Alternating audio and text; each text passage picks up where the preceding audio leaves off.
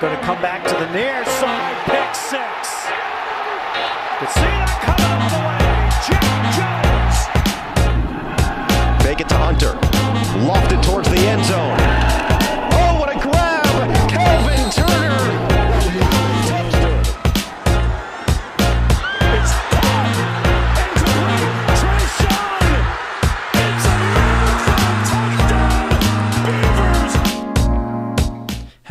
Hello and welcome back to Pacific Point of View. I'm Tyler Budge. I'm Hayden Weber. And I'm Colt Almodova. And together we are the Pacific Point of View. And after a brief hiatus, we are back.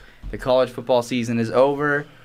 We're no longer in college. We, Colt and I are no longer in college. That might be incriminating. We don't know if we're allowed in here right now. I don't but know.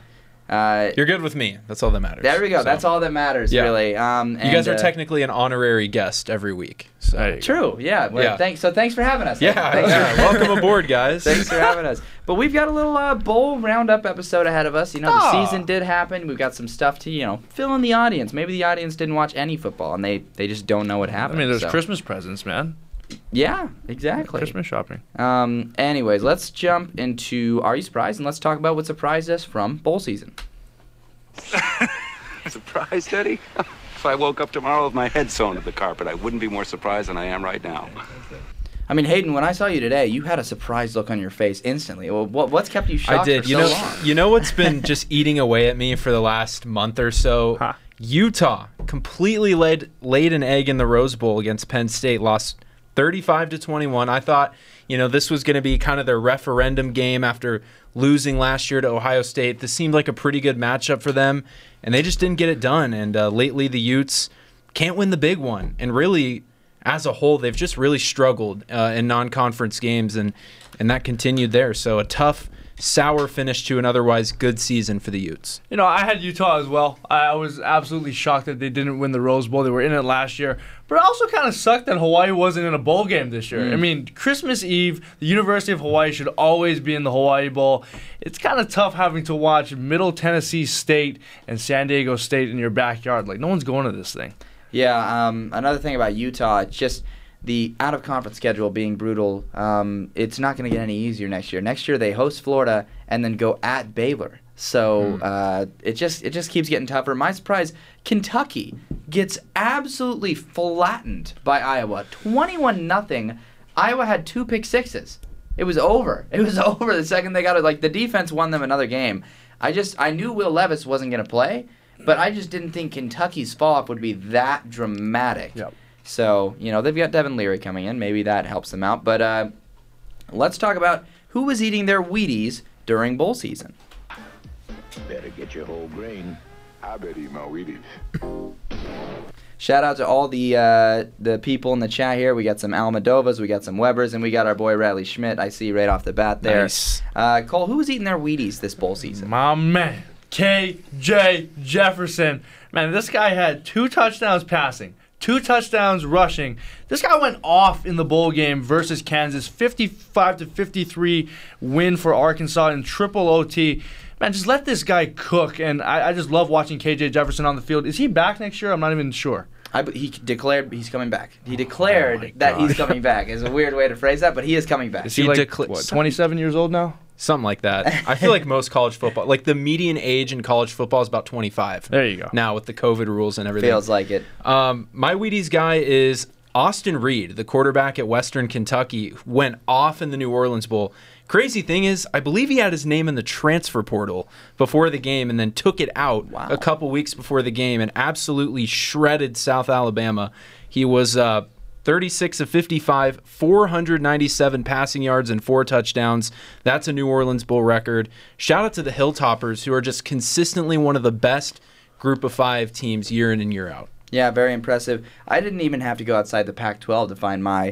Wheaties performer, Caleb Williams, in a loss. 37 of 52, 462 yards to the air, five touchdowns. He had the lone interception, and his team dropped 45 points. That should be enough for a New Year's Six win. I saw people trying to discredit his Heisman after that game, and I'm like, did, did you watch what he did on offense? So, yeah, that, we'll put that to rest. Uh, Fruit Loops, you know, for for every time there's a guy eating their Wheaties, we know there's a guy that is struggling eating their Fruit Loops. So the last Fruit Loops of the season, Colt, who was eating that fruit? As Tyler would say, Sham Cam Ward. Yep. I mean, come on, Wazoo, and especially you, Cam. I mean, no touchdowns, a pick. You lose 29 to six versus Fresno State. I, I mean, what happened? I, I thought there was a, there was a lot of promise with Wazoo at the beginning of the season, and then that all just kind of fell off when they like choked that game versus Oregon. And yeah, then they had a seven and six season when they could have, I think, had a better one. Oh, absolutely. Definitely kind of a frustrating year for the Cougs. Um, but, Budge, you kind of hinted at this game earlier. I have no idea what happened in Nashville, Tennessee with that Kentucky offense, but the signal caller for the Wildcats in that game, Destin Wade, had one of the worst stat lines you will ever see. He completed 16 of 30 passes for 98 yards Oh. and two picks. Both of those, like you mentioned, went for touchdowns. Kentucky was shut out by Iowa. And uh, again, you know, the starter, Will Levis, was out, but no excuse to put up that putrid of a performance. Granted, Iowa had a great defense, but just a, a horrible way for Mark Stoops and, and UK to end their season. Yeah, agreed. And uh, Colt, Sham Ward, he is a Yeah. sham. I, I had him written down as well. Just terrible, terrible performance. For his credit, uh, the O line there is terrible. And so that's obviously affected him. But there was a lot of hype for Cam Ward. Oh, look at his stat line in Incarnate Word. He threw four, 50 He touchdowns. sucks. Eh, he, he wasn't very good this year, and he's coming back for the Cougs. So we'll see how that affects them. Let's get to the big picture. React to some bowls. Uh, what bowl game was the best bowl game you saw? I'm going to go with the Liberty Bowl. Uh, you know, KJ Jefferson, like Mm-hmm. Colt mentioned, balled out. I mean, that was one of the best football games I've ever seen in general. Uh, Arkansas led 31 to 7 at one point. They blew it. Kansas tied it up late. The Jayhawks scored first in overtime, and it was just back and forth. I believe there was like a weird targeting call at one point. I can't. That for- saved the game. Yeah, It did, It was over, and the flag threw. yeah, it was a kind of a sketchy targeting call, but uh, you know, Kansas got a second shot. They were able to score, and ultimately the game ended uh, on a failed two-point conversion for Kansas. Uh, is it Jason Bean? I think it's Jason Bean. It might have been overthro- James Bean. Well, let me look. it Bean. up. James the, Dean? The Jayhawks Uh, backup you may have been quarterback. right. You were correct. It's Jason. Bean. Okay, Jason Bean had one of the worst passes I've ever seen to end that game. Yeah. Had a wide open guy at the back of the end zone and threw it three rows into the freaking stands and just a, a tough way for the Jayhawks to lose. But I mean that was an absolute barn burner. And I don't know if I said the final score, but it was 55-53 Razorbacks. Triple overtime. I was going with the Cotton Bowl. I mean, Tulane coming back versus USC. They were down 45 to 30 with 4 minutes and 30 seconds left. And to rally back like that, beat the Heisman Trophy winner. I mean, this is the biggest game, biggest win for Tulane. I don't know if in program history or at Gotta least be. in the modern era, but it's just pretty damn impressive when Tulane's not going to the Big 12. They're not going to the Big 10. They're staying in the group of five. They're like, you know what? We don't care. We're going to beat your best teams, and we're going to absolutely show up for the big games. Yeah, you know, you hear people say uh, parity is dead in college football. However, you had a team in TCU that uh, came from the Group of Five and won one of the six most coveted games in college football. And then you had a Group of Five team win another one of the coveted you six teams. That's a third of them going Yep. to teams that really weren't supposed to be there. And uh, the best bowl game for me was involved two big boys. It was the Peach Bowl. I mean, pure poetry is the only way I can describe this game. The mailman Stetson Bennett delivers as he always does, and then Ohio State takes the lead. Georgia's got to go get that field goal, and or Ohio State's got to go get the field goal after they're trailing by one, and they've got the kick. And literally, as the clock strikes midnight in Ohio, it goes wide left. Like that was just poetry in motion. It was awesome to watch Ohio State fans get their hearts broken. but, you know, with every bowl game that's entertaining and just a great time on the field, there can also be some really ugly bowl games. Uh, Hayden, what was the worst bowl game? Well, this game was disappointing in and of itself, but not only that, but the college football playoff semifinals, like you mentioned, it was you know the Peach Bowl was your bowl game of the year. The Fiesta Bowl was awesome between Oh, so TCU awesome. and Michigan. I, I that was my second best bowl game. I mean, I think a lot of people knew that the Natty had a chance to be bad, but I don't think anybody saw it being this bad. In my opinion, the national championship was the worst bowl game in the entire bowl cycle. Georgia won 65 to 7. Yeah. Uh, and and TCU was just never in the game. I mean, they got outgained 589 to 188. They turned the ball over three times. Georgia had 32 first downs to TCU's nine. And it was just a situation where I think you could tell the lights were a little too bright for the Horned Frogs, and, and they just shot themselves in the foot early on and, and never recovered. What's interesting about that loss is, like, it it feels, it almost felt like, wait a minute, this is what Michigan should have done to TCU. If Right. TCU was this fraudulent, Michigan should have exposed them. The fact that they won a playoff game to get there just made that even more surprising. You didn't expect that egregious of a splattering to occur. I mean, so how good was Michigan then? Exactly. I mean, that's back to back years that Michigan was a, a letdown in the playoffs. So, My bowl game, I mean, I completely agree. That game was an absolute clunker. LSU Purdue. Why was it a clunker Oh. for me? I mean, it was 63 to 7, LSU won. But I honestly didn't watch this game. I believe this happened at like 5 a.m. Hawaii time. I'm not getting up for this. I got up for the Cotton Bowl. When the Cotton Bowl started, I wasn't watching LSU Purdue. So this game just kind of happened, and it was a blowout, and it was done. Also, uh, Purdue was missing their head coach. Exactly. They were missing Aidan O'Connell, their quarterback. They were missing Charlie Jones, and they were missing Payne Durham, one of the best tight ends in college football. So they their team was in shambles that game. So opt outs affected some teams in some bad ways. They should put some NIL incentives into the bowl games. Just saying that would prevent some That opt would outs. be honestly. amazing. Um, worst bowl game for me. I mean, I had to be, I had to be as, you know, take myself out of the equation and just say, you know, ob- subject, objectively, objectively, um, the Las Vegas Bowl.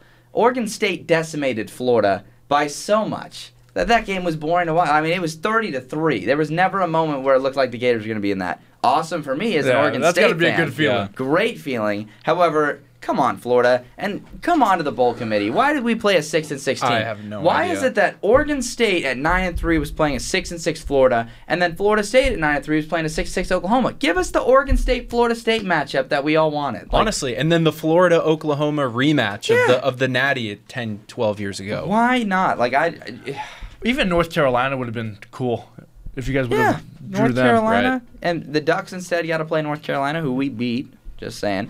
Um, so Georgia, they they did it. They won the national title. Um, who who was everybody's preseason national title picks?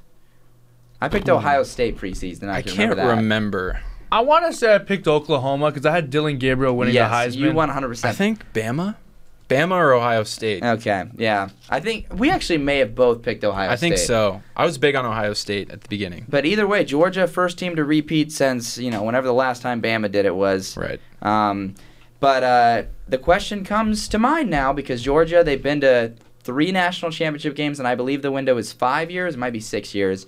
Uh, they've won four New Year's Six bowls in that time. They've won two national titles. Is Georgia a dynasty? Not yet. That might be a hot take, but at bare minimum, I think you have to dominate your conference. They haven't done that yet. They've won the SEC twice in a seven year stretch under Kirby Smart. You look comparatively at Saban in, in one seven year stretch at Bama. He won four SEC titles in three natties from 09 to 2015. Georgia hasn't quite done that yet. I'm not saying they have to surpass Bama to be a dynasty. I just think if you if they win another natty next year, I think I think yeah, they're probably a dynasty, but I'd like to see a little more dominance in the SEC. I'm gonna say yes, they're they're a dynasty. I think they were very close to winning a natty in the Tua game. So if they would have won that, they would have had three by now. Okay. And I mean, Bama's kind of fallen off. And so I think they have a great chance, especially when you play that schedule that they play every single year in the SEC. Yeah, they they'll be fine. They'll win out this year. They'll if they win again this year, there's no question in my mind they're a dynasty. I, for one, would tend to lean towards gatekeeping the word dynasty because I think it's got to be a really special, unique thing. Two national titles is very impressive. However, I was looking at a team to compare this to and saying, hey, with the benefit of hindsight, you know, what is a dynasty? Georgia could very well be, and most likely will be a dynasty. I think they'll either win another national title this next year or, you know, at two years down the line. However, I look back, the team I compare them to is Clemson Yeah. in that same era where they won two titles in three years. Do I look back at that Clemson team and say that's a dynasty? No, I don't really think of that as a dynasty. I think of that as a few dominant teams. So I think for me, I, I honestly, just looking back, I'm like, I need three titles. I need three titles and just utter dominance to consider it a dynasty. And I think Georgia's knocking on the door of a dynasty right now. Has any team won three straight? Like in recent memory? The last team, that's that's some trivia later, but uh, it's not really trivia, but it is in fact your fiction. But uh, the last team to win three straight national titles was Minnesota. They won their What? third in 1936. wow. No Wow. team has done that. So since you're a then. dynasty guaranteed if you win this year. And I If you believe win- they have the top recruiting class. They, d- uh, I think they're maybe second to Bama. Yeah, top three They is should be fine. Top three They're is two. Georgia, Bama, Georgia, Texas. Yep. Hook 'em Archibald horns. Manning. Archibald man. All right, uh, chat. Uh, Madeline says, "Who's Riley?" Only our biggest fan, Madeline. Has Riley talked about Boise State or Chris Petersen yet? Says Peter Toland. Uh, no, no. If you have any questions about that, be sure to drop them. But uh, consensus here is Georgia is not a dynasty, except for Colt. He believes they are. Of course. I mean, I got to go against the grain here, guys. Come on, guys. Thanks, Bosky. All right, uh, let's go to the coaching carousel. Uh, lots of movement, lots of uh, things happening in the coaching industry right now, um, including in our very own backyard, ASU Kenny Dillingham. We've talked about that already. So let's talk about two to three. Each each of us should have around two to three um, under the radar coaching moves that you think yeah, maybe not a lot of people are talking about, but they're gonna make a lot of noise come football season. Right. So one of my two is a position coach move. I had to throw ASU in there. You already know. Okay, there we ASU go, there we landed two very highly coveted guys. Brian Carrington, who is at TCU, as their uh, defensive backs coach, and Rashad Samples, who was the Rams either running back or wide receivers coach. He's going to fill a similar role at ASU. And they've landed some big fish already. They got a former five star edge rusher from Oklahoma and Clayton Smith, who's one of the biggest recruits in program history. Uh, they've also landed a couple really solid transfers from Texas, which is nice to see a linebacker and a receiver. I think um, those two guys being on staff are going to pay huge dividends to really jumpstart ASU's recruiting, which was in desperate need of just a shot in the arm. So I think those are two very uh, under the radar moves. Uh, guys people aren't really talking about. And the other one is Stanford getting Troy Taylor. I thought that was a home run hire. Um, considering some of the other candidates that I saw them getting weren't really big names. So I Yeah. think Troy Taylor was about as good as they could have done. And, you know, I kind of wanted Troy Taylor at ASU. He was dominant at Sac State, Yeah. 29 and 5 in four years. And he's the local guy too. It's a W for the fans as Ex- well. exactly. And, and another thing that's great about him is he's a, a Whittingham guy. He was Ooh, uh, he coached under Kyle Whittingham, and that's the a big recipe deal. is there. Absolutely. So I think he's going to get Stanford up and running. It might take a little bit longer because I believe the requirements to get into Stanford aren't the same as some of the other schools when it comes Mm-hmm. to the transfer portal. So it's going to definitely be a rebuild, but in about four or five years, I think Stanford will be at least a consistent bowl team again. I'm going to start off with Liberty head coach Jamey Chadwell. He's the former Coastal Carolina head coach. I mean, how did Liberty land this? I mean, you go from Hugh Freeze to another guy that I thought could have taken a Power Five job. I mean, he could have taken that Wisconsin job. I think.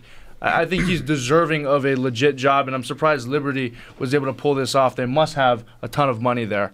Um, I also want to shout out Robert Anae. He's the former Syracuse offensive coordinator. He's from Laie, Hawaii. Okay, Um, yep, but he is. is now the NC State offensive coordinator. And last year, you know, Syracuse with Sean Tucker over a thousand yards on the ground, Garrett Shrader not too shabby. NC State has a Hawaiian at coordinator. That'll be pretty cool to see. There's another guy out there. He's not with the team. He got fired from Navy. His name is Ken Niumatalolo.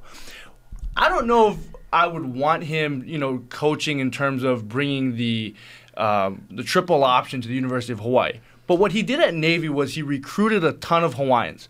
If Hawaii could bring him in, I think we could keep a lot of guys home. So that's what I would do if I was head coach right now. That would be a pretty good hire. Maybe uh maybe Like Chang. Chang is cooking something up. for- Hopefully, for, for old. Ken there.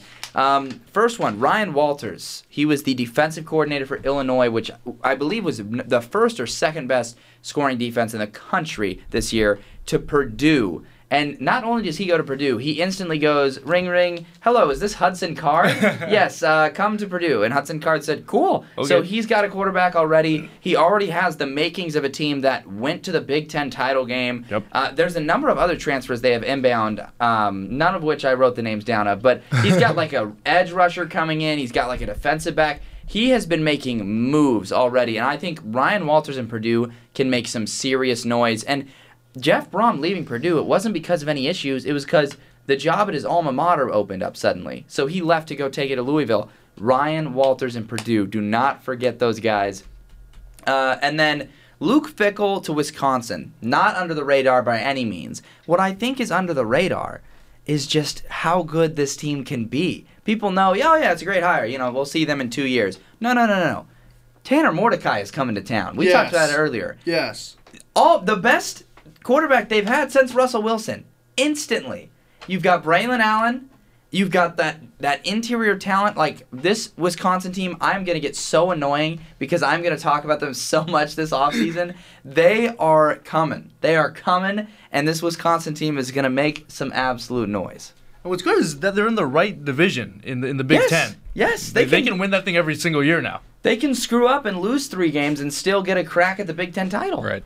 I mean, Purdue lost four, I think, this year. Mm-hmm. What's your guys' thoughts on Luke Fickell coaching the bowl game for Wisconsin? Even though he wasn't with them the whole season, Cincinnati was also in a bowl game and he didn't coach them. I don't know. I kind of felt like you stick with your team until the end of the year and then you coach. You know, your first game with the, the with the next team should be week one of the following season, not their bowl game. So he was he was suited up and he had the headset on and was listening to correspondence, but he he kind of stepped aside and let Jim Leonard coach the game, but he was just like taking notes on how like the program was being run. So he basically he did quit on Cincinnati. He was like, "Ah, screw you guys. I'm gonna get a kickstart on." I think it's kind of weird. It, it it did look and feel a little weird. I'm not gonna lie, but uh, Cincinnati. I don't know who does Cincinnati's new guy. Satterfield. Oh, Satterfield went from Louisville to Cincinnati, Yep. and then Brohm went from Purdue to Louisville. Walters went from Illinois to Purdue. There you a go. lot It's of coach swapping going around. Wait, so who's at Illinois? Uh, Illinois, he was the defensive coordinator, Oh, so that's right. so it's still Bielema's still- Bielema. I don't know who Bielema hired to fill that role, but Bielema's such a beast, man. Illinois will be good next year too. Um, so the transfer portal, obviously a thing here too, and the quarterback transfer portal. Man, the quarterback carousel is what you can almost call it, just because the way guys instantly are jumping around to fill these voids at every school, and it's great for some of the teams that have benefited from already, where it's like. In other world, you would have just been stuck with, oh, who's next? But instead, you've got the transfer portal. So, which transfer quarterback or quarterbacks do you think will make the biggest impact? I think Ohio State got their guy. His name's Tristan Jeb. I'm just kidding. Uh, we're gonna. Uh, How was- about that, uh, Fudge? How about that? Hey, you know what? Um, I'm really happy for the guy. Gebbia, Gebbia was a really hard worker at Oregon State, and he he had a really tough ankle injury. Used to be a starter, and for him to get an opportunity to go to a big program like that and just be around a culture like that, I hope Ohio State wins a Natty and he gets to be on a, a championship-winning roster because he was a team captain for the Beavs this year, and he was like, and then he came in in a few games late, threw some dimes. Like, come on, I love it. He's gonna win the starting job and, and win the Natty. We all know that, but uh, Like you said before the show, Gardner Minshew 2.0. yes, that would be yeah. awesome. All right, so I think Devin Leary going from NC State to Kentucky. I mean, he's probably pound for pound at least a top three quarterback in this transfer cycle. I think he's going into a better system, a more quarterback friendly system at Kentucky that just put out Will Levis. He's going to be a top three quarterback in the upcoming upcoming draft. So I think Leary is going to have a lot of success with Kentucky. And another guy that I'm looking at is Sam Hartman going to Notre Dame. Hartman, all time leading passer at Wake Forest, over 1,200 yards in his career. Everyone thought he was going to the NFL draft, but you know what? He's going to get paid. He's going to go to Notre Dame, and they're going to be scary baby. next year. I'm, yes, sir. You know, I'm kind of sad for Wake Forest that they lose Kenneth Walker to Michigan State, and then they lose Sam Hartman to Notre Dame. They just can't seem to keep guys around there, but I think Hartman is going to do some things at Notre Dame, and I think they're going to be scary next year. Hottest quarterback coach duo in the country, and it's not even close. I mean, they're gonna get like a Calvin Klein NIL deal. I was deal. gonna say, if you guys don't know what uh, what uh, Sam Hartman and, and Marcus Freeman look like, you guys need to do your homework. Should look that up right it's now. unbelievable. Um, let's just say the the rate of women tuning into those games is going to be just substantially higher than any. Like people, you're gonna look at the numbers and be like, that's weird. Why why is this Notre game, Dame will be America's team this why year. is this game 97% women? It's kind of like uh, Cincinnati Bengals games and Joe Burrow. Yeah. I know that's been a thing uh, recently. Uh, Mordecai's a guy I already touched on. DJ Uiagalelei could be filling You into a role. You hated this guy, and now I- he's your quarterback. I don't know what you're talking about, Colt. He is going to be the greatest quarterback we've ever seen. Oh my Um, gosh. biggest biggest difference maker too. Cam, sorry, Cameron Cooper. Cameron Cooper. I wrote that down, too. Southeastern football. Abs- great pickup. I think Cameron Cooper could make, make a huge difference. He has that experience throwing interceptions at Hawaii. That's really going to come in handy. yeah, Southeastern Louisiana University, they got a good one there, baby. Yeah. I mean, Hayden. I mean, we were up till 3 a.m. between him and Bosky talking about DJ Uiagalelei and how much Tyler d- just dislikes the guy and how I- he no, thinks no, he's no, no. completely You're- you're- overrated. there we go. There we go. I mean, come on. I And don't- now he's your quarterback. I never disliked Uyangale himself, and to be fair, I didn't think he was necessarily overrated this year because people people acknowledged he wasn't great. However, it was Bosky. Bosky said that DJ Uyangale was like an elite quarterback this year, and I was like, that's just not true. He's mm-hmm. not an elite quarterback. And then I proceeded to get proved right every week, and so I was like, haha, I win. He sucks. And then he comes to the Beavers, and I'm like, uh, no, he's great now. He's amazing. what sucks is that for a 24-hour period, he was Hawaii's quarterback. I mean, the the rumors were going Right, the around crystal saying, ball. Yeah, the cr- I saw the crystal ball yeah, to the bows. DJ to Hawaii. I was like, oh my god, we're gonna win the Natty this year. And yeah, I don't know about that anymore. Two guys named Sanders uh, in the transfer portal that I think were pretty good. Shedeur Sanders going to Colorado. Yes, sir. Deion's son. They were lit at Jackson State. Why not do it at Colorado? And Spencer Sanders from Oklahoma State going to Ole Miss. He was lit on the field over there. Lane Kiffin, he's super fun. They're gonna have a lot of fun. You see together. what Lane Kiffin's cooking down there? He got he's cooking some ribs. No, I'm just kidding. He's Uh-huh. got he's got Spencer Sanders.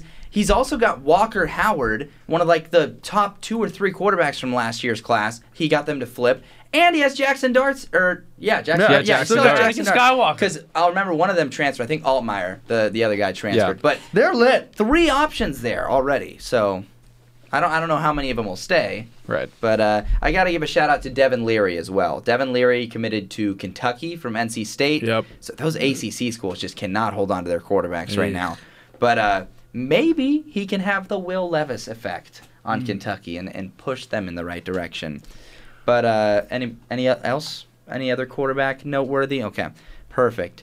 Uh, in recruiting, we've had some a little bit of drama, a little bit of uh, theatrics, if you will. Huh. Um, Michigan, actually, I didn't even put this down, but Michigan facing some possible NCAA uh, violations. I don't know if you guys got a whiff of that. Yeah.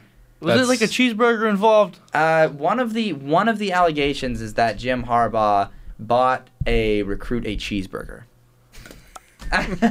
at a diner. I mean, come on. Why is this under investigation? Was it a Let Whopper, the man though? have- oh, see, if it's a Whopper, you should be having a postseason ban. Yeah. Yeah, and that I mean I think some of the other thing there are like other allegations present like Yeah, it's something weird like like a computer university breach that happened with the offensive coordinator. just just some No idea what that's there was about. some other stuff The about FBI like- raided his house. Did you Really? guys see that? Yeah. I didn't see that. What happened? What? I, yeah, uh, Matt Weiss, I believe it was, was the co-offensive coordinator, Hmm. and something weird happened with one of the computers, and the university police were investigated, investigated him, and then his his house got raided oh by the FBI. gosh. That's intense. stuff. So Man, it's not sure what that's about. You had a lot of turmoil last offseason with Harbaugh like flirting with the NFL jobs, and then he did it again this offseason. And with that, like you almost want to steer away from Michigan, but at the same time, they they overcame all the offseason stuff and made the playoffs for a second straight year. So Yeah, I'm, I mean, I'm not shedding any tears about it. Uh, Ladarius Henderson, one of ASU's best offensive linemen, mysteriously committed to them like the second the portal opened, and there were like pictures of him on a visit that clearly happened before the window Ah, yep. was open for him to Yep. do that. So That sounds illegal Yeah. in NCAA terms. Uh, but and other than that, Jaden Rashada drama. Uh, if you guys didn't hear let me let me catch you up. Uh, Jaden Rashada was is he's like the 13th ranked prospect in the next class or 14th or something like that. Big I- time quarterback. I want to say like the fourth or fifth quarterback or something like that. He was offered a $13 million NIL deal to play for Florida. And so Jaden Rashada said, no brainer. Yes, sir. I'll sign there. Let's go. He showed up on campus, and the boosters went, about the money. we do not have the money. And so Jaden Rashada was like, I would like to be released from my uh, national letter of intent. And they released him, so he's effectively a free agent again. Thirteen million dollars. Yeah, it was like Yeah. a four-year, thirteen million guaranteed, insane. This is like a 17, 18 year old. Yeah, I'm sorry. No college football player is worth that amount of money. I'm I'm sorry. much. It's just it's ridiculous. Too much. Especially an unproven one. Holy cow, that's a lot of money. But yeah, Jaden Rashada, you know, being rumored to a few places right now. One of them, I, I have been hearing some rumblings Hawaii? of. Not Hawaii, Oh. no. Uh, Arizona State Yep. has been in conversations. Yeah, he took his visit last weekend. I'm sure it went well. His dad played at ASU. He was on the, I believe it was Harlan Rashada, was on the 97 Rose Bowl team as a defensive lineman, linebacker. So I know Rashada looked closely at ASU before the sanctions hit. He was kind of like the big quarterback everyone was hoping for to take over for Jaden Daniels.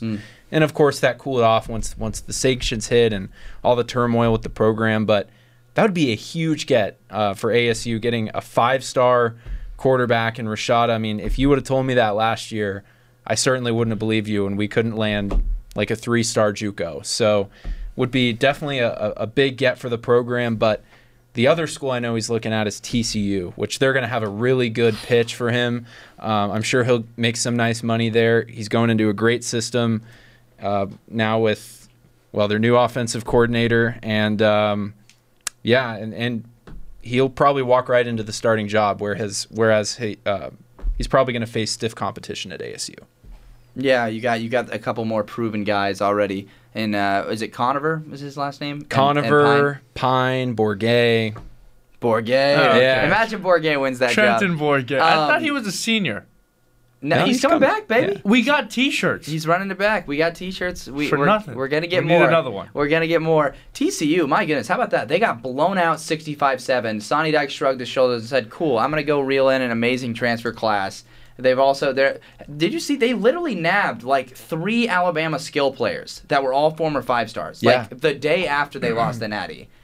And uh, Brockermeyer, the tackle, who's like the former Yeah. number two player in the country. Like wow. so what are we saying? Georgia TCU rematch? Yes, sir. I can't Let's wait. do it. TCU wins this one 65-7. That Anyways, would be the biggest turnaround since Virginia beat um, Virginia won the national championship in college basketball after losing to UMBC the previous year. I mean, it's a little different, but I, I, get, I get the energy you're trying to put out there. Um, Dante Moore was considered Oregon's quarterback of the future, five star quarterback looking to come in. All of a sudden, Bo Nix announces he's returning to the Ducks. Dante Moore goes, eh, I don't really want to do that. Bye. He flips to UCLA. So it begs the question would you rather have three years of Dante Moore or one more year of Bo Nix?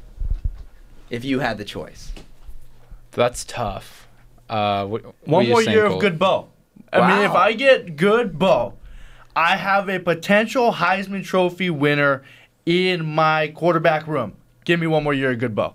You know, I'm going to agree with that because if Dante Moore were to do what Bo Nix did statistically, I mean, that's Bo Nix is putting up five star quarterback numbers at Oregon, true. which which Bo Nix is. He was he was a five star at a high school, but yeah, I think I'd, I'd rather have have Bo for one more year. I I would lean towards Dante Moore because the stability of having him there. I guess there is the transfer portal, so even if Bo, you know, when Bo graduates, you'll still get a guy no matter what. But I would have liked the security of Dante Moore, but that's just me. Uh, and then last and most interesting storyline, Nico Iamaleava, I Yeah. believe is how you pronounce his name. Is he Hawaiian? Um, he's got some poly in him. He's got some family, I believe, in Hawaii, but I don't think it's that deep where he's gonna actually stay in Hawaii. Okay, Mickey Mouse Hawaiian. Um, he is he is ranked the number one. I said for every recruiting class, not every. Like half the recruiting classes, he's the number one quarterback prospect right now. except for ESPN, who's got him at like sixth randomly. Just a complete outlier right now. Do you think ESPN's onto something, or just completely? I think they're just being a little extra. You know, they're just trying to let- be like, no, we have the most accurate one. You guys are all wrong. Like, no, the Hawaiian's better. and he's committed to Tennessee. Full disclosure, he'll God, compete. I with, love Tennessee. They're so lit. he'll compete with uh, compete with Joe Milton III for that starting job. Heupel just got an extension. I saw. Yes, sir. And so did uh, Dickert. Dickert just got an extension. Really? The Extension. kicker. through through 2027. Yeah. Okay. Interesting. I That's didn't see how much it definitely was for. interesting. I, I, I didn't either. Something Yeah. we didn't talk about. Um, Alabama needs an offensive coordinator because I believe Bill Oh, yeah. O'Brien took the Patriots job. Yep. Who would you guys think that they take? See that that's misleading because I don't think I don't think it was oh Bill O'Brien decided oh I'm gonna leave and take the D, uh, the Patriots job. He was Nick- pushed out the door. Nick door. Saban said Bill O'Brien you Yeah. have five minutes to get out of my office or I'm gonna Fair, fire you. fair. Yeah. But uh yeah I, that's interesting. I don't know who I don't know who they'll hire there. Me maybe I mean. I, saw, I- I saw a picture that was photoshopped of Jon Gruden wearing Alabama stuff. no. No way. There's no way that's real, but that'd be kind of lit. That's taking a Saban rehabilitation. Maybe Lincoln Riley. Or not Lincoln Riley. that uh, would be unreal. Okay, how Uh, about this one? This is the ultimate Nick Saban coaching rehab move. Brian Ferentz, the Iowa Oh offensive coordinator, the worst offensive coordinator in Power Five football, I think Cliff, to Bama. Cliff Kingsbury. Yo, It it makes sense, right. But is he coming back from Thailand? No, he's No, not. That's no he's- way. He's on Have you seen these pictures? He's doing okay. Yeah, he's doing completely fine. I mean, all that money he reeled in. Uh, it's the off season, but guess what? Locks never take a holiday. Colt, it is Lockakea's uh, betting advice for any sport. For any sport. So I just gave you full run, Colt. Let's let's hear what you, You got. You can make money any single day of the week. But this weekend, we got some NFL Conference Championship football. So I'm riding with the 49ers. They're getting two and a half on the road at the Eagles. I mean, the 49ers are lit. Brock Purdy hasn't lost a game as a starter. Half of my family in this chat right now is, is a 49ers fan. Oh. So you know what? The Niners are going to win and they're going to cover. I mean, they're getting Wow. two and a half. and local uh, Brock Purdy. Yeah, went to Perry. exactly. Second lock. Okay. Joe Shiesty. They're favored by one. Okay, the Bengals ain't losing. He's got that dog in him. And you know what? I'm just going to get to the quote because it's from Joe Burrow. His quote was If you got a good steak, you don't need A1 sauce. And that's totally true with this Bengals offense. Yeah, yeah. Is Mahomes gonna play? Yeah, I think he's going to play. you think he's gonna play? Okay. He'll be Yeah. hobbled though. My last lock of Kea. It's actually tonight. I believe it's at 2:30 in the morning. It's the Australian Open. It's the women's singles. I want to say final four. Wow, you dug deep to cook this one up. Victoria Azarenka, a two-time Australian Open champion, is going to face off against Elena Rybakina. Yeah. Rybakina is the defending um, uh, Wimbledon champion, but Azarenka has experience in this Australian Open. Give me Azarenka plus 180. She's getting the money. She's going to win this thing. She's going to win the entire Australian Open. Uh, shout out to Azarenka. Can I parlay those? If you parlay all of that, you're going to make a ton of money. Okay, perfect. I'm I'm in. Thanks, Colt. Uh, this was Lockakea's off-season edition. We'll see how Brought to you by Burger King. Brought to you, Whopper. No, okay. Um, Pac-12 newsletter time. Uh, we have 12 teams in the Pac-12, and each of their seasons are now in the books. So we're going to go through alphabetical order. Um, one word to describe each Pac-12 team season. We'll start with the Arizona Wildcats. Respect. Uh, hopeful. hopeful. Uh, you know, it was a good season for U of A. Bias aside, five and seven. They went two and three with a really tough non-conference slate. The the arrow's definitely pointing up in Tucson, and uh, Jedd Fisch has done a nice job there. Has definitely um, exceeded my expectations. Um, but definitely, I think U of A is going to be right there in the thick of things as far as you know, bowl contending teams go next year. So hopeful. That's my word. revival. They're relevant. I mean, they're they're not one in ten anymore. They're not offers. I mean, they're they're back. De- Delora is there. They were one win away from a bowl game last year. They're totally fine. They're back. Yeah, promising. Same same tone of their things are looking up. They're in the going in the right direction. Um, on to Arizona State. Okay, so just to clarify, this is about last season, This right? is about not, last not the season. state of the No, no, no, program. not the state of the program. Exhausting. example- yeah, there you go. yeah, exhausting. it was just with, you know, no one knew what was going to happen after Herm Edwards got fired. And even before then, losing to Eastern Michigan at home, that is one of the worst losses in program history. And, you know, there were some good moments mixed in there. The Colorado game was fun. Uh, the Territorial Cup was, was entertaining. Lost, that sucked. But, you know, you're going to lose every once in a while. And, of course, the highlight was Shaun Aguano getting his first win as, as the head coach or the interim head coach against Washington, which in hindsight is probably the biggest upset in college football this year. I mean, ASU. Really? Well, Yeah, a three and nine team handed Washington. Washington went eleven and they two. would have been in the playoffs. That's they true. Literally That's would have true. been. They in the would playoffs. have been in the That's a playoffs. So I think that was the biggest upset in college football this year. But just overall, with everything going on with the program, exhausting.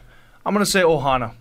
I mean, this team rallied behind Aguano, rallied together after Herm was, you know, let go. They, they obviously just hit the reset button, but I'm gonna go with Ohana. Uh, gloomy was the word that came to mind. It was just kind of a gloomy season after that Eastern Michigan loss. It was like uh, the Washington win was nice, but it instantly went back to gloom because I think after that was that when we lost to Stanford. Yeah, it was yeah, the so it, it just started week. glooming again. It was like ah, so gloomy season. Uh, California. boring. I mean, they are the most boring program in the Pac-12. The, they had no fun, redeeming qualities whatsoever. Jaydn Ott. Yeah, Jaydn Ott had a good game against U of A, and everyone's like, "Oh my gosh, he fell off," and That there was was it. just absolutely nothing to write home about for the Golden Bears. And I think Justin Wilcox might be on the hottest seat in the country heading into next year. Uh, I have a sound effect. It's ugh. Like there's just nothing good about these guys. They're the most irrelevant team. I've been saying it all three years or two years I've been on this show. I don't watch Cal football. They suck. They're not fun. I don't like their team. They don't put them on national television because they they're not good, and I don't like Cal.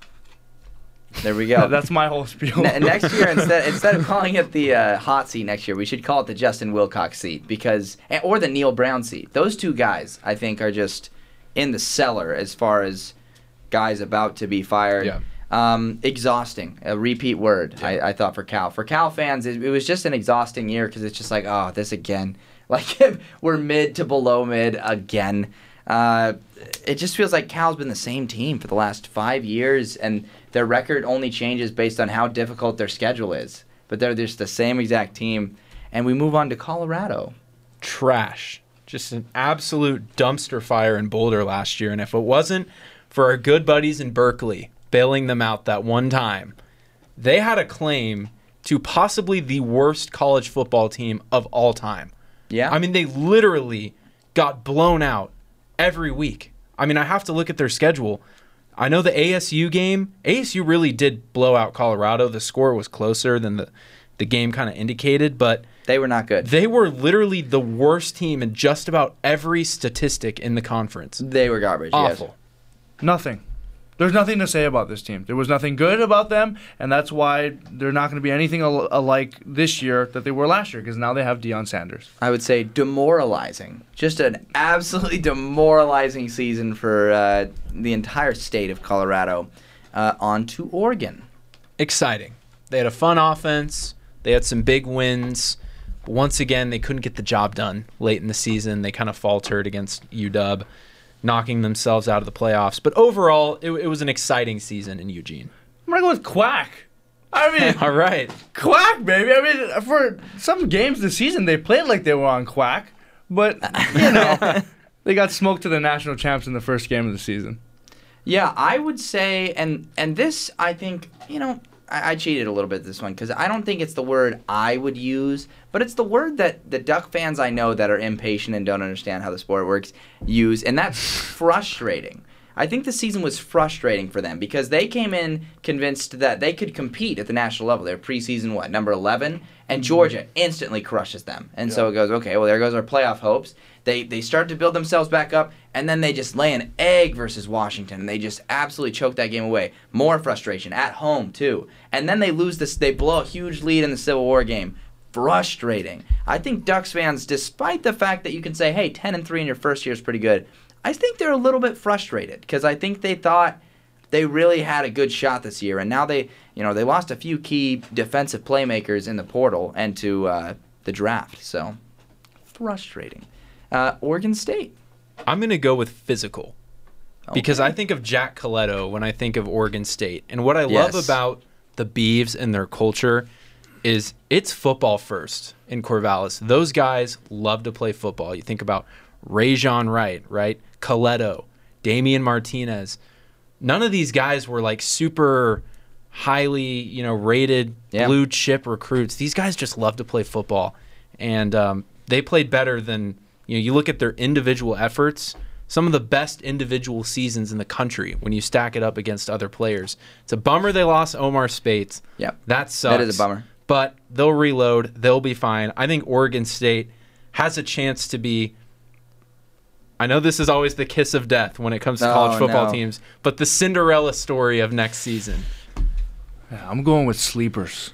Like these guys were underrated, and Jonathan Smith is cooking something up over there. And you saw it last season, and I think next season you're going to see it even more.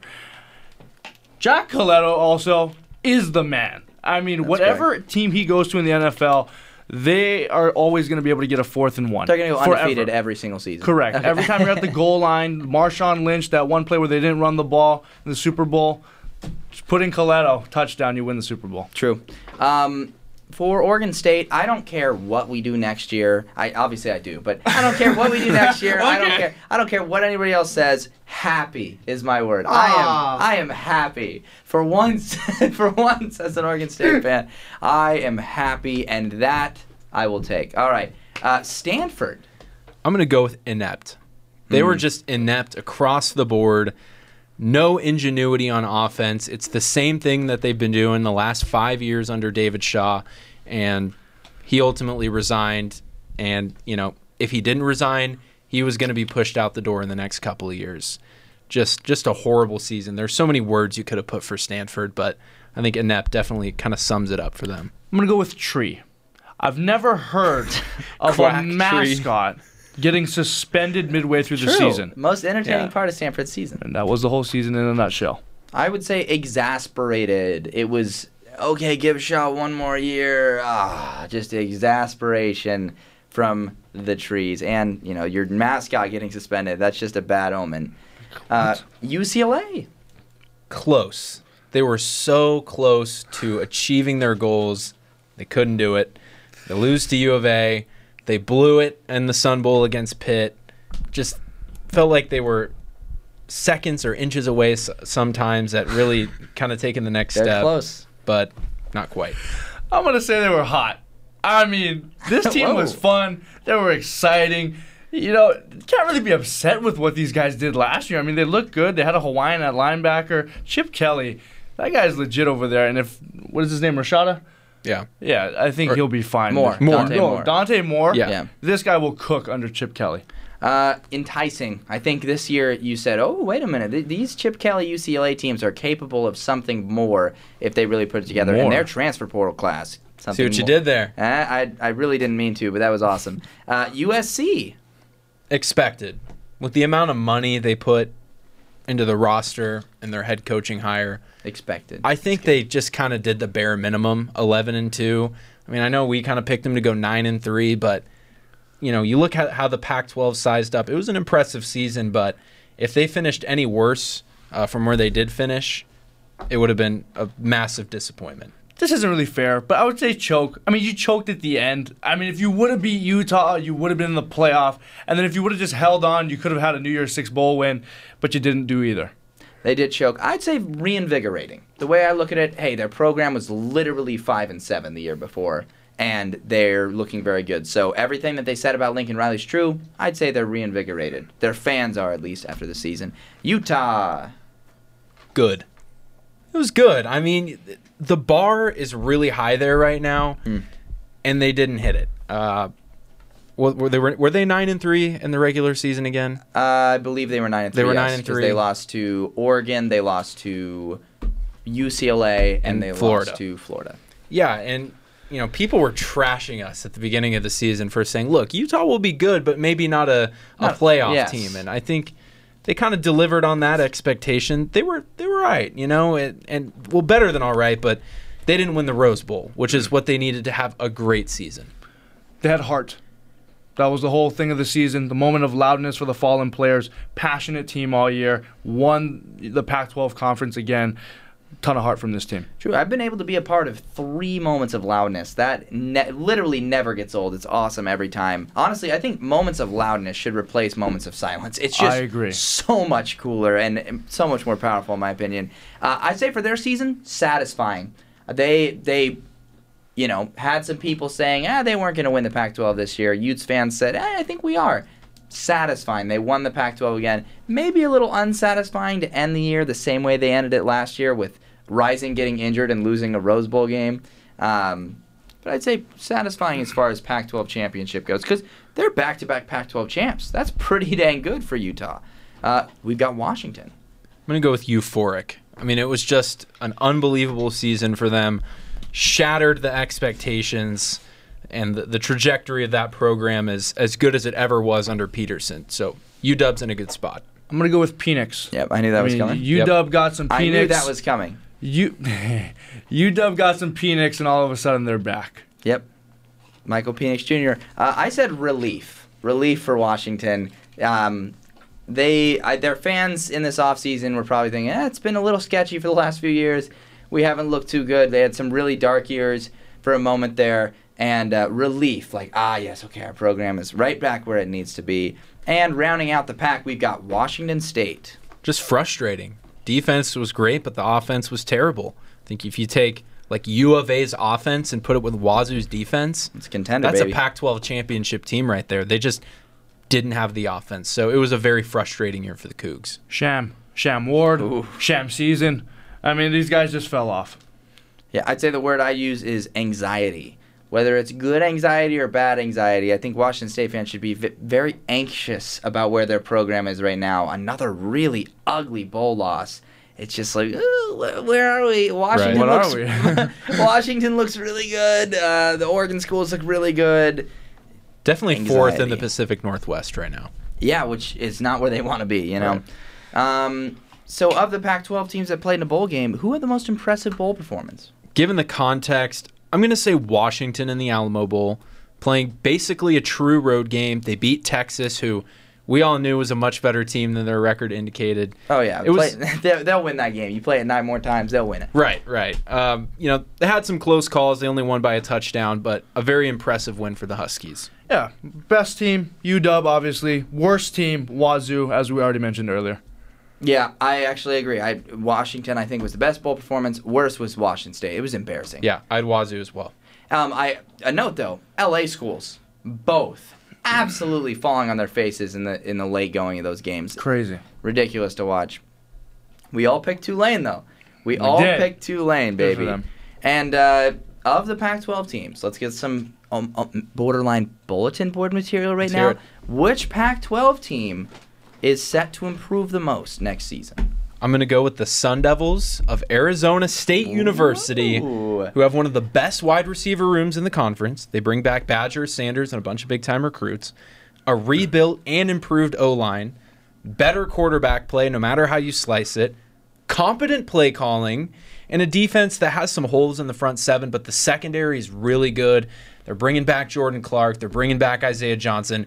Even if they're not amazing next year, I think plus four wins is what you're looking at. You might not see that for any other team in the conference. I'm going to go at USC. I think they're going to be in the playoff. I think they're going to show the focus that they need to get to that next step. I mean, first it starts with not painting your nails, F the other team, uh, from Caleb Williams, your Heisman Trophy winner. But I think there's going to be a different level of focus from this team. Hopefully, they can maintain the production on offense and then fix the defensive issues. But I think if this team continues to do what they're doing, they'll be in the playoff sooner rather than later. I'm going to go with the Oregon Ducks for now. I think the Oregon Ducks are going to be the team to make that kind of leap. I think you get another year with Lanning, uh, Lanning recruiting class coming in. He's really going to get a, a hold on that roster. And I just think Oregon State's going to be a very good team next year. And I just think it would be too good to be true for the Ducks to continue to be where they're at and the Beavers to surpass them. So. I'm gonna. I'm just gonna go with something that I'll be happy if it doesn't hit. The, the Ducks will be the uh, most improved team. Uh, but we've got some factor fiction here, so let's uh, let's get some in before we round the show out here. Uh, factor fiction: the Pac-12 gets a team into the playoffs next season. Yes, sir. USC, baby. Yeah. Fact. Oh, really? I I would say fiction. It's been a long time. I It's- think Oregon State. Oh, maybe, maybe Whoa, not. whoa, I mean, Oregon whoa, State, whoa, hold maybe if Let's- if they get the QB play right. Oregon State. If not, I think USC they has a are chance. they are 13th in national title odds preseason. Really? Oregon State. And is. then All right. USC is technically a Big Ten team, so really the Pac-12 won't even really be in it. That's probably yeah, true. Um, fact or fiction? Georgia wins a third straight title in 2023. As I said, it would be the first since 1936. yeah, until proven otherwise, I don't see Georgia losing. Who's gonna beat them? I don't know. Exactly. Neither of you said fact. Fact. Okay, there we go. fact or fiction? Justin Wilcox will make it through 2023. Fiction. No fiction. Okay, yep. Fact or fiction? Someone in the that was not ranked in the Pac-12 this season will be ranked at some point next season. The teams are Cal, Colorado, Arizona, Arizona State, and Stanford. Fact. I'm gonna say fact. I'm gonna say Colorado beats TCU and they're gonna find themselves in that top 25. Whoa, whoa! It's gonna be some crazy stuff. Whoa. Hayden, you're nodding your head. Uh, I could see, yeah, Colorado getting in there early with a big upset over TCU or Nebraska. I think U of A, if they go on a run next year, could get ranked. And hey, if ASU goes three and zero in non-con, they Hell should yeah. absolutely be ranked. What are the three games next year? Southern Utah, Oklahoma State at home, who's going to fall off next They year. they are absolutely falling off. Yes. But Fresno State is the tough one. I don't see us beating Fresno Is that State home or on the- at home. So that helps. That We gotta be there. We gotta be there. Could be boys. three and Still. zero. Could be three and Could be. Got it. Got to get to that Fresno State game. Actually, got to get tickets, especially if we're two and zero. Uh, fact or fiction? Utah should be the favorite for the Pac-12 title next season. No Fiction. fiction. Okay, Utah fans, that chip on their shoulder. Uh, fact or fiction? TCU's loss to Georgia actually makes their run more impressive. In hindsight, Lost Um, fiction. because they got you know, it's like, oh wow, they were this bad, but they still made. it. I don't know. No, Uh, fiction. Nah. Fact or fiction? The expanded playoff will increase parity in college football. Yes. Fact. Fact. Fact or fiction? It's sad that the season's over. Fact. Fact. Fact or fiction? Based off their current schedule, ASU will make a bowl game in 2023. Fact. Sure. Why not? Fact or fiction? Hawaii will make a bowl game in 2023. Yes, Let's do it. And Fact. here's why: because we have Australia's Eddie Osei-Nketia. He's never played a snap of football in his life, but he holds the New Zealand world record, or I guess the New Zealand record for the 100 meter sprint at 10.08 seconds. He's the fastest guy out of New Zealand. He's coming to Hawaii, baby. Phenomenal. Let's let Michael Scott take us to our outro. All I can do right now is put on a brave face and go out there and be their leader. It's over. We are screwed. Well, in the last 15 seconds, any parting thoughts, guys? I needed this. Me as well. Perfect. Glad to be back. All right. Well, if that's what we got, I'm Tyler Budge. I'm Hayden Weber. And I'm Colt Almodova. And with that, we wave goodbye. Going to come back to the near side, pick six. Could see that coming